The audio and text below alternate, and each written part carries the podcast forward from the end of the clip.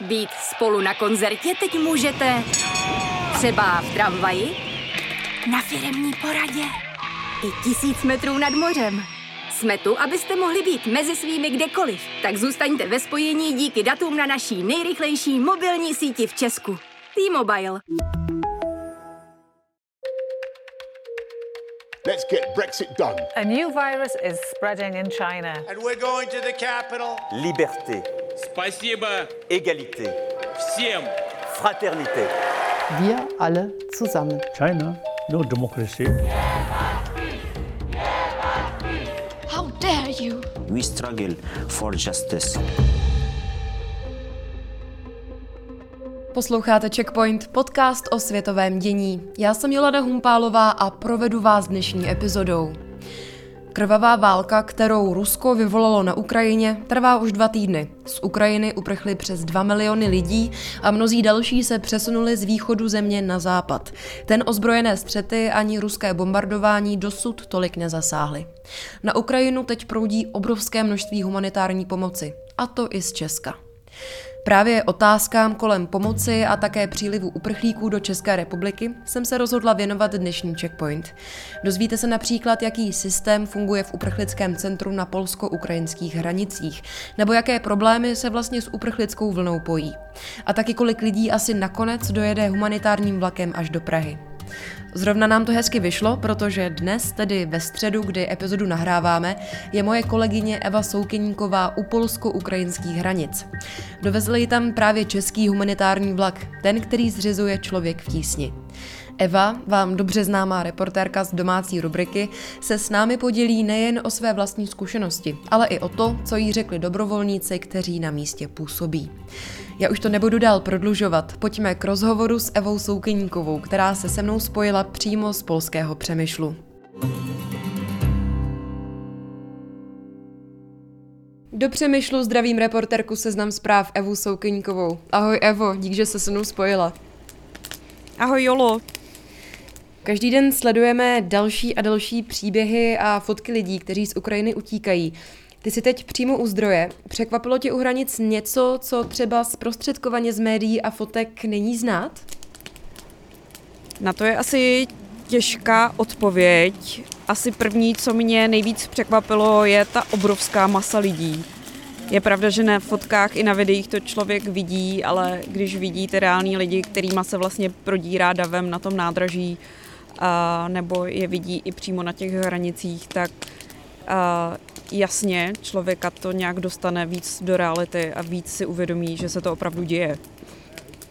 Kde zrovna teď jsi? Protože uh, já jsem slyšela nějaký, nějaký hlas v pozadí, nějaké vyvolávání, tak mohla bys popsat, co se kolem tebe děje?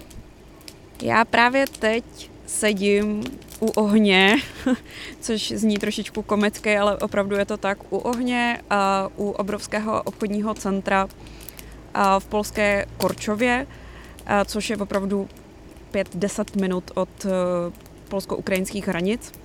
A sem právě převážejí kivadlová doprava, e, ty lidi, kteří přijdou přímo prostě pěšky z Ukrajiny do Polska. A e, sem se sváží do centra, kde dostanou takový první informace. Je tady prostě fakt tisíce míst a tisíce lehátek, kde si můžou lidi odpočinout najíst se, zjistí, kam chtějí dál. Jsou tady stánky všech různých států, včetně České republiky, které, e, které zařizují autobusy do těch jednotlivých regionů. Je tady spoustu dobrovolníků, kteří ve všech možných jazycích pomáhají. A já právě sedím venku, protože vevnitř není takový signál a venku, protože je Eh, kolem nuly a dneska i docela hustě sněžilo, tak eh, tady jsou i takové improvizované ohníčky, ty, které teď eh, plápolají a já se u nich taky trochu hřeju. To samozřejmě, to se hřej. Kolik je na místě zhruba lidí v tuhle chvíli. A napadá mě, jak vlastně vypadá ta samotná cesta od hranic k uprchlickému centru. Ty říkáš, že to je třeba 10 minut kivadlovou dopravou, um, ta je teda zprostředkovaná. Je to o hodně komplikovanější uh, celý ten proces dopravy, než se může zdát. Já samozřejmě nevidím na tu ukrajinskou stranu, ta je samozřejmě daleko náročnější a nebezpečnější. Samozřejmě podle toho, odkud, odkud lidé prchají, ale většinou kombinují vlak nebo autobus, nebo třeba vlastní dopravu auto, které odveze na hranice na hranice s Polskem, tady zrovna s Polskem, nevím úplně přesně, jak je to na Slovensku, Maďarsku nebo, nebo v jiných zemích. Ale tady v Polsku funguje kivadlová doprava, což jsou opravdu staré autobusy, tady městské hromadné dopravy, řidiči městské hromadné dopravy, kteří se prostě točí pořád do kolečka, přivážejí vždycky třeba 30 povětšinou tedy matek, matek s dětma sem do toho centra a odsud je zase kivadlová doprava, doveze na nádraží v Přemyšli nebo podle toho, kam jedou, ale často na nádraží v Přemyšli, kde zase třeba přesednou na další vlak nebo na další autobusy, které, které směřují tam, kam chtějí. Když jsme se před natáčením rozhovoru, když jsme se viděli chvíli i na kameře, tak uh, viděla jsem, jak si oblepená těmi, těmi nálepkami, že jsi, jako, že jsi pres, že jsi novinářka. Tak dostala se právě jako zástupce médií až k samotným hranicím, nebo se zdržuješ spíš u uprchlického centra? Eh, no, bylo to dneska takový dobrodružný trošku. Já jsem trochu ten typ, co se vrhá do všeho po hlavě a chtěla jsem to vidět až úplně opravdu u těch hranic, jak to vypadá, protože jsme byli domluvení jasně, že se dostaneme do Přemýšlet tím humanitárním vlakem, eh, který, eh, který organizuje RegioJet, Člověk v tísni a České dráhy Cargo.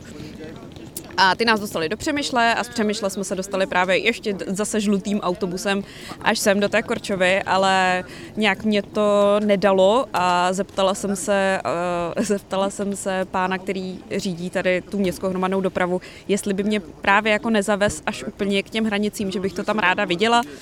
A pan řidič eh, se jmenuje, jmenoval se Artur, byl hrozně, hrozný sympatiák, sice na mě mluvil polsky a na něj česky, nějak jsme si porozuměli a, a nakonec říkal, jo, jasně, já tě tam vemu, uvidíš. A jako v pohodě vůbec, eh, vůbec mu to nevadilo. A já jsem tam přijela a, a eh, tam ta situace byla pro mě asi asi i psychicky trochu jako nejnáročnější, když vidíš opravdu jako tu, tu, tu čáru nebo prostě tu hranici, eh, přes kterou opravdu chodí reální lidé, kde jim reálně jako kontrolují, kontrolují doklady, jestli mají pasy. Eh, vím, že někdy se stává, že pokud nemají pasy, tak jim dokonce eh, snímají otisky prstů, aby věděli, kdo do, do té země, země jde ale právě tam eh, jsem začala spovídat jednu, jednu ukrajinskou paní, která po celém tady mém dni byla vlastně první, která mluvila naprosto nádhernou plynou angličtinou, protože já bohužel neovládám ani ukrajinštinu, ani ruštinu, ani jinak podobné jazyky, takže jsem se snažila anglicky a to byla první paní, která na mě spustila plyně anglicky a po druhé větě mě zastavila paní celnice s tím, že tam teda ale absolutně nemám co dělat a musela jsem jí vysvětlit, že mě tam, že mě tam dovezl pan autobusák a že teda já jdu zase za panem autobusákem a počkám tam, než mě vezme zpátky. Takže uh, jsem trošičku byla tam, kde jsem být neměla, ale zase jsem, zase jsem viděla uh, věci, které bych jinak neviděla. Já jsem se právě chtěla zeptat, eh, jak je to eh, s tou komunikací s lidmi na místě, no? s, tě, s těmi, kteří prchají před válkou. Eh, jestli se s tebou chtějí třeba vůbec bavit a jestli, a to teda nevím, jestli se od té doby, co tě otočili na polsko-ukrajinských hranicích zpátky směr do Polska, jestli se třeba ještě s někým měla šanci bavit, tak jestli si zjistila, jak tu současnou situaci vnímají a mm, jestli mají třeba nějaké konkrétní plány. Hmm, ty konkrétní plány z těch e, lidí v těchto těch situacích jdou strašně špatně dostávat a já se vlastně ani jako s, s tou největší empatí, se kterou do těch rozhovorů jdu, a snažím neptat, protože oni, oni nevědí. Oni jsou vyděšení, oni jsou unavení, naprostá většina z nich nemluví anglicky, ptala jsem se opravdu strašné spousty lidí, dneska málo kdo by byl jako schopný odpovědět v pár větách anglicky. Zjistila jsem, že když eh, na sebe mluvíme, já, já česky, oni ukrajinsky, tak si vlastně porozumíme. Není to úplně na rozhovor, ale chápu, eh, odkud jedou, kam jedou, nějaké ty základní pocity, ale jsou to opravdu ty základní pocity, jako že uh, mají strach, nechali za sebou rodinu, nevědí, co bude, sice vědí, kam jedou, ale nevědí, co tam bude. Uh, jsou to opravdu, jsou to ty momenty, kdy jsou rádi, že dostali uh, teplé jídlo a můžou se někde schovat a absolutně, absolutně vůbec nepřemýšlí, co bude, co bude zítra na to, co bude za měsíc. No a bavila ses i s dobrovolníky, co ti lidé, kteří přijeli k hranicím pomáhat, řekli a jaké různé národnosti si tam potkala? Mluvila jsem se spoustou dobrovolníků, ať už to byli zástupci České organizace Člověka v tísni, kteří doprovázeli ten humanitární vlak, kteří tedy byli jenom takový v uvozovkách převozníci, jedou se mnou večer zpátky, zpátky do Česka. Ale potom jsem se bavila s dvěma polskými dobrovolníky na nádraží v Přemýšli.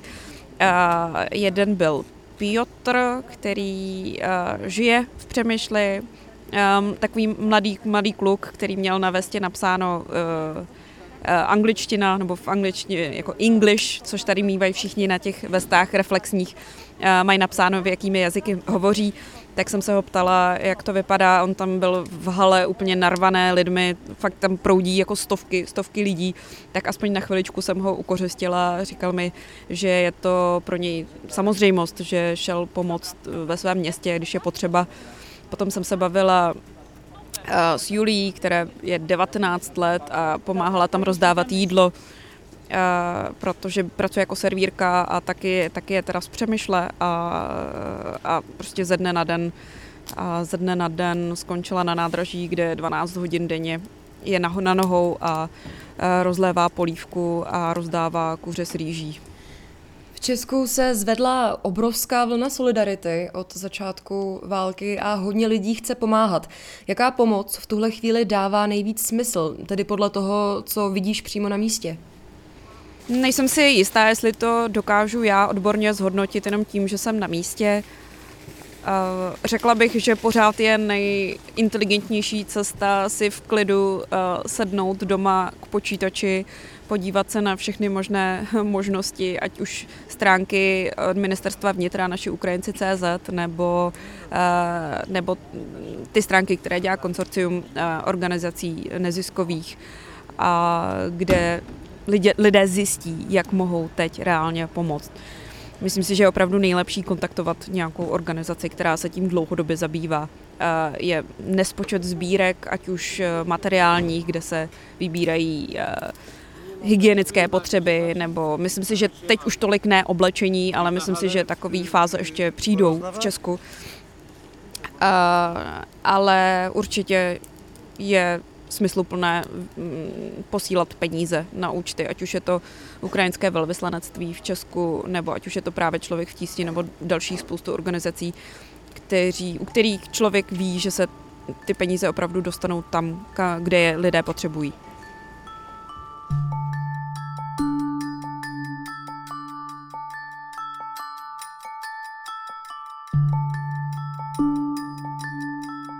Posloucháte Checkpointu o humanitární pomoci a ukrajinské uprchlické krizi. Eva Soukyníková, reportérka Seznam zpráv, nám do Prahy poslala i krátké povídání jednoho z dobrovolníků, které potkala v Přemyšlu.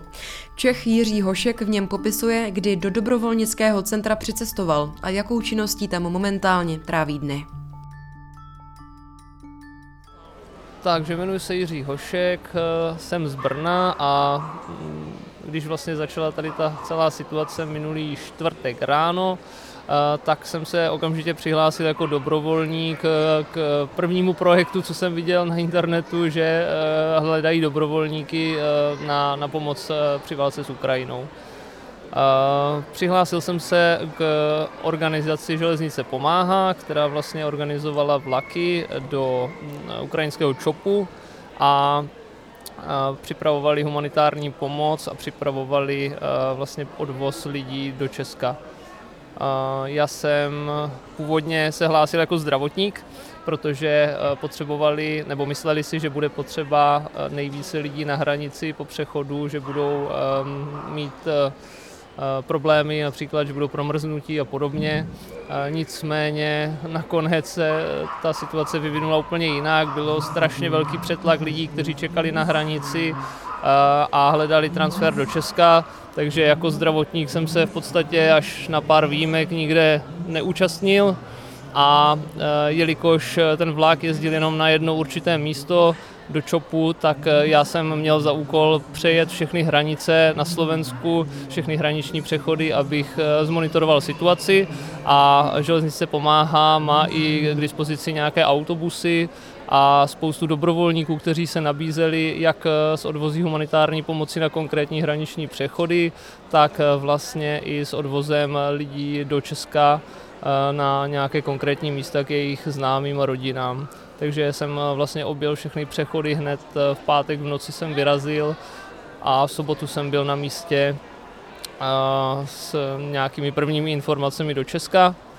Zjistil jsem, že eh, vlastně některé hraniční přechody, například Vyšné Německé na Slovensku a Ubla, což eh, jsou takové největší přechody, tak jsou už tak nějak pod kontrolou místních dobrovolníků, eh, zatímco takový nejmenší přechod Velké Slemence na Slovensku tak nebyl vlastně organizovaný vůbec a bylo tam strašný přetlak lidí, je to přechod jenom pro pěší, takže ty lidi neměli jak se dál dostat, neměli svoje auta, takže jsme tam zůstali a zřídili jsme tam takový jakýsi český hotspot a díky e, skupině na Facebooku nebo několika skupinám na Facebooku, tak jsme začali organizovat vlastně transfer do Česka. Ty lidi se nás ptali, co mají přivízt, hlásili se nám na odvoz, kdy mají přijet a tak dále.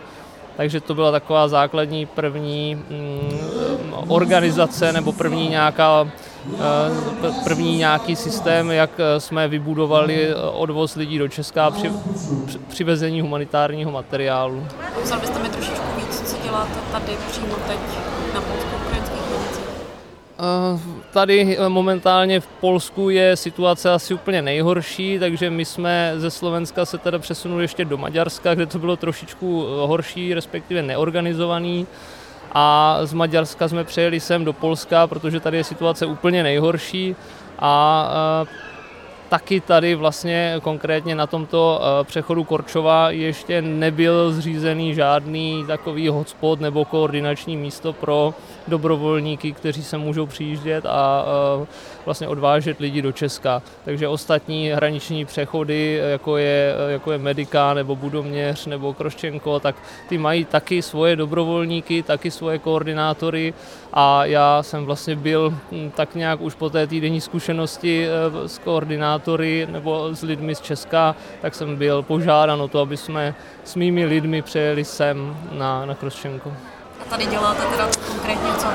Tady děláme to, že vlastně jsme uh, úplně na začátku, dle naší zkušenosti, jsme přišli za organizátory, řekli jsme jim, kdo jsme, řekli jsme jim, že jsme dobrovolníci, kteří tu chtějí založit uh, nějaké místo, nějaký hotspot pro transfery do České republiky, že tady budeme jako dobrovolníci, budeme koordinovat řidiče, autobusy a tak dále, což místní přijali naprosto eh, vřele, protože neměli tady nikoho do Česka, bylo tady opravdu eh, nahodile pár řidičů, kteří to složitě museli řešit s místníma a je tu obrovský zmatek, protože je tu strašný nával lidí. Takže okamžitě nám vyšli vstříc, eh, nabídli nám nějaké místo, nějaký náš český koutek jsme tu zřídili, dali jsme tu na zeď českou vlajku a, a ceduli Česko a kdykoliv eh, přijede nějaký náš řidič, tak eh, v podstatě přijdeme za pořadateli a oni nám do mikrofonu vyhlásí, eh, že tu máme tolik a tolik míst do České republiky nebo do konkrétního města. Tím jsme začali a v podstatě od dneška už, nebo od včerejška už začínají jezdit na toto místo i autobusy, což je daleko samozřejmě lepší, efektivnější, rychlejší na, nějakou, na nějaký hromadný přesun osob Eh, takže v podstatě zase ve spolupráci s koordinátory z Česka tak začínáme nahrazovat ty dobrovolníky, kterých ubývá samozřejmě, tak začínáme nahrazovat autobusy. Takže ode dneška vlastně už bude denně fungovat jeden autobus ráno, druhý v poledne a potom odpoledne vlastně máme spolupráci s společností RegioJet, která sem vyslala svoje autobusy, nebo každý den jsem vysílá svoje autobusy, kterými sváží lidi do Přemýšle na vlak, kterým se pohodlně přes noc dostanou do Prahy což je za mě samozřejmě úplně nejlepší a nejbezpečnější řešení i pro, pro všechny lidi. Můžou si odpočinout, můžou, můžou v klidu se vyspat, dostanou to, co potřebují. Mají tam dokonce internet, což jako samozřejmě lidi a, a zásuvky, což, což lidi strašně moc potřebují, protože jsou odříznutí od rodin a tak dále. Takže jsem rád, že se nám to podařilo tak to všechno zařídit, vyjednat, skooperovat Eh, všichni o sobě víme, začíná to všechno fungovat. A tady s těmi dobrovolníky, jak to funguje, nějak se tady střídáte na směny nebo uh, na dny? Uh, funguje to tak, že nikdo nevíme, jak dlouho nás tu bude potřeba, nebo kdy nás kdo vystřídá. Řeší se to všechno ad hoc podle, podle možností, takže Eh, dneska konečně přijel nějaký jeden dobrovolník, který může někoho z nás vystřídat a čekáme na další. Nemůžeme to samozřejmě opustit bez toho, aniž bychom, eh, aniž bychom měli za sebe náhradu.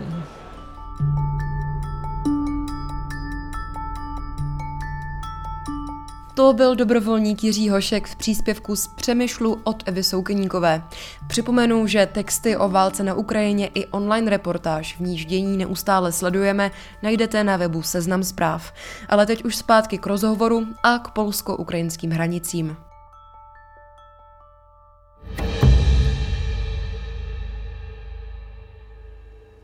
Já bych se ještě vrátila k samotnému fungování toho uprchlického centra, eh, kde, u kterého právě teď sedíš. Mohla bys popsat, prosím, co třeba takové centrum uprchlíkům poskytuje, eh, jak tam funguje třeba nějaká byrokracie, pokud vůbec nějaká tam, eh, pokud tam k něčemu takovému dochází? Jak jsem tady mluvila s, i s českými dobrovolníky, tak za začátku to tady bylo takové živelné, teď už to vypadá docela organizovaně jako takové mini, mini městečko, eh, tady v tom obrovském, eh, obrovské hale eh, obchodní, kde člověk přijde, a vstoupí po pravé straně, je takové infocentrum, takový stánek, kde sedí nonstop eh, lidé eh, u počítačů, zjišťují, jaké spoje autobusy nebo vlaky jedou kam a sedí tam i slečna u mikrofonu, která to nepřetržitě eh, vyvolává. Je to taková, působí to jako, jako burza trošku, a že vyvolává, kam jede jaký autobus, kolik je tam místa a, a tam se jí lidé mohou nahlásit, kdo dřív přijde, ten dřív jede. A potom jsou tam uh, takové dlouhé uličky, jsou tam, uh, je tam místo i samozřejmě uh, pro jídlo, stánky s jídlem, které jsou i venku. Člověk si může dát čaj, může si dát jídlo, může si dát studené jídlo, může si dát teplé jídlo. Ten servis je tady opravdu podle mě teď už docela, docela vymakaný. A mezi tím si člověk může odpočinout na lehátkách. Zmiňuješ tu burzu, eh, skrze kterou se lidé dostávají do eh, různých míst. Dochází na místě k nějakým negativním interakcím, třeba k nějakému tření i, i kvůli této burze nebo uh, třeba kvůli něčemu jinému?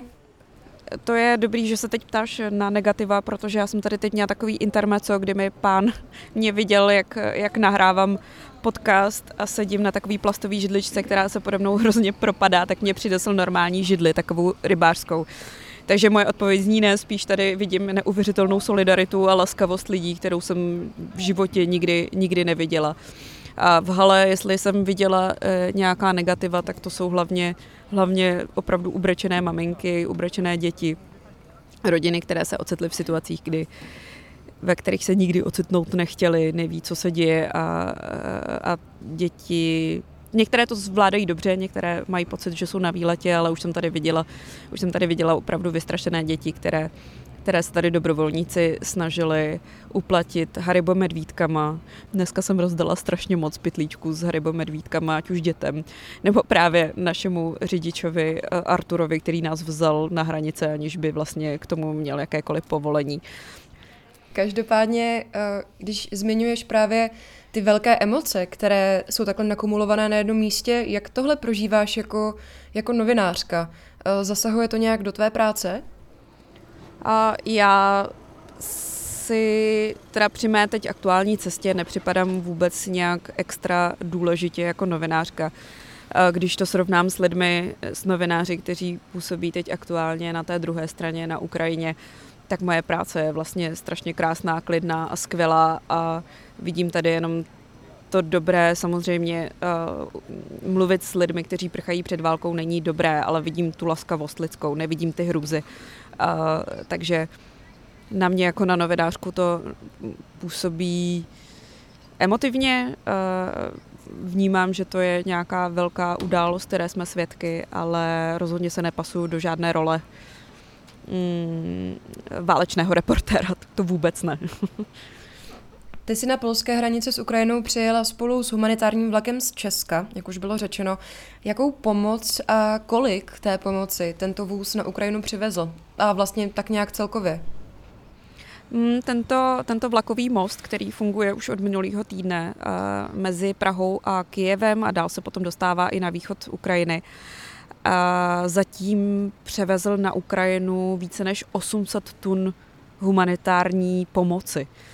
A do toho se počítá, uh, počítají potraviny, většinou trvanlivé potraviny, hodně, ty především, ale i hygienické potřeby, toaletní papír, spacáky, deky, karimatky. Tohle vše, tohle vše převáží, jak už jsem říkala, RegioJet s člověkem v tísni a s českými drahami, drahami Cargo. A je to, řekla bych, tak 7-8 nákladních vagónů úplně napichovaných pomocí, do které právě třeba Češi mohou přispět a rádi přispívají do člověka v tísni, takže vidí, že že se opravdu ta reálná pomoc dostane až do těch opravdu válkou postižených míst na východě Ukrajiny nebo i ve, střed, ve střední části země. Já zopakuju, že eh, podcast nahráváme ve středu a ještě dneska večer, tedy ve středu večer, má ten, ten vlak naopak vzít uh, uprchlíky, vzít lidi, kteří utekli před válkou, rozvést je přes Polsko a až do Česka. Máš nějakou představu, kolik lidí dojede právě z Přemyšlu až třeba do Prahy? A to je zajímavá otázka. My zatím samozřejmě úplně nevíme, kolik lidí do toho vlaku nastoupí. Počítá se řádově se stovkami lidí. A zajímavé ale bude v, v rámci té cesty, protože už jsem mluvila i s posádkou, i s dobrovolníky českými, kteří říkají, že mají pokyny, a ty uprchlíky, kteří nemají v Praze žádné domluvené ubytování nebo domluvené známé, příbuzné, vlastně jim, jim jako doporučit, aby, aby vystoupili už v jiných krajských městech, jako je Ostrava, Olomouc nebo Pardubice, přes které pojedeme, protože, jak víme, tak Praha už je uh, s tou kapacitou opravdu našponovaná a už nemůžou přijímat další lidi, nemají je kam ubytovat, takže by je stejně potom rozváželi do krajů, uh, takže se dneska v noci pokusí naši dobrovolníci čeští a vlastně některé lidi v uvozovkách udat už eh, na některých eh, jiných místech po republice. Zmiňuje, že jsi mluvila s českými dobrovolníky, humanitárními pracovníky. Eh, bavila se s nimi třeba o tom, jak vnímají takovou tu momentální kritiku této humanitární pomoci, takové to pojďme radši pomoct sami sobě a, a ne, ne jiným národům? Hmm. Tohle je hrozně, hrozně komplikovaná a komplexní otázka. Určitě nejsem z to eh, na ní odpovědět úplně tak, jak bych si přála do podrobností a jak by si to zasloužilo. Myslím si, že ta kritika ještě nepřevažuje eh, ty pozitivní, eh, pozitivní reakce Čechů a tu pomoc, kterou nabízejí. Ale je pravda, že jsme se o tom trochu bavili, diskutovali jsme s nimi Eh, o tom, co to může přinést české společnosti do budoucna a, a to, že si musíme uvědomit, že samozřejmě Česká republika měla a má svoje problémy i bez uprchlické krize. A ačkoliv samozřejmě je primární v, akutním, v akutní válce pomoct lidem, tak nesmíme zapomínat na to, že eh, máme nějakou eh, bytovou krizi, máme přelidněné školství, máme nedostatečnou předškolní péči a to jsou problémy, které se tím přílivem uprchlíků budou jenom akcentovat dál spíš teda dobrovolníci, se kterými jsem mluvila a diskutovali jsme o tom, říkali, že viděli to celé hrozně pozitivně. Říkali, že to vlastně může přispět té české společnosti, že právě uvidí konečně ty problémy reálné, bude je muset jako řešit a že je třeba vyřeší, eh, ať už právě krizí, eh, krize bydlení, že třeba může vzniknout opravdu nějaký eh, smysluplný formát sociálního, sociálního bydlení nebo, nebo jiných alternativ. A že by nám to mohlo vlastně dát příležitost do budoucna vyřešit i vlastní problémy. Evo, já ti moc děkuju, mávám za checkpoint do Přemýšlu a e, díky za rozhovor. Já děkuju a měj se moc hezky.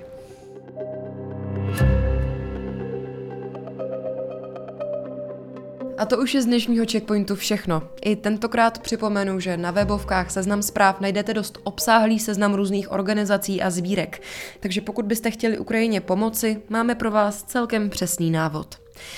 No a ještě na závěr, myslím, že pro mě a pro ty, kteří Checkpoint poslouchají už delší dobu, může mít tato epizoda i hezkou symboliku. Podcastu jsou totiž dva roky a právě s Evou Soukyníkovou jsme ho v únoru 2020 rozjeli.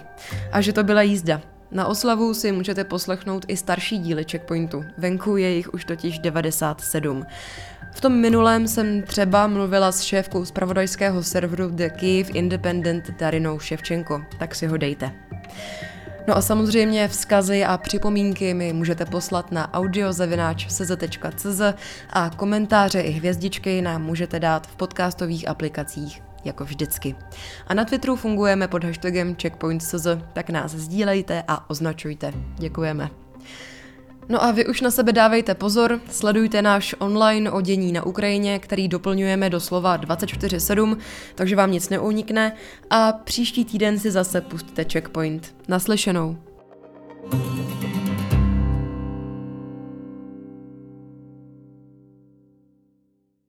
Seznam zprávy uvádí novou podcastovou sérii od tvůrců Českého podsvětí.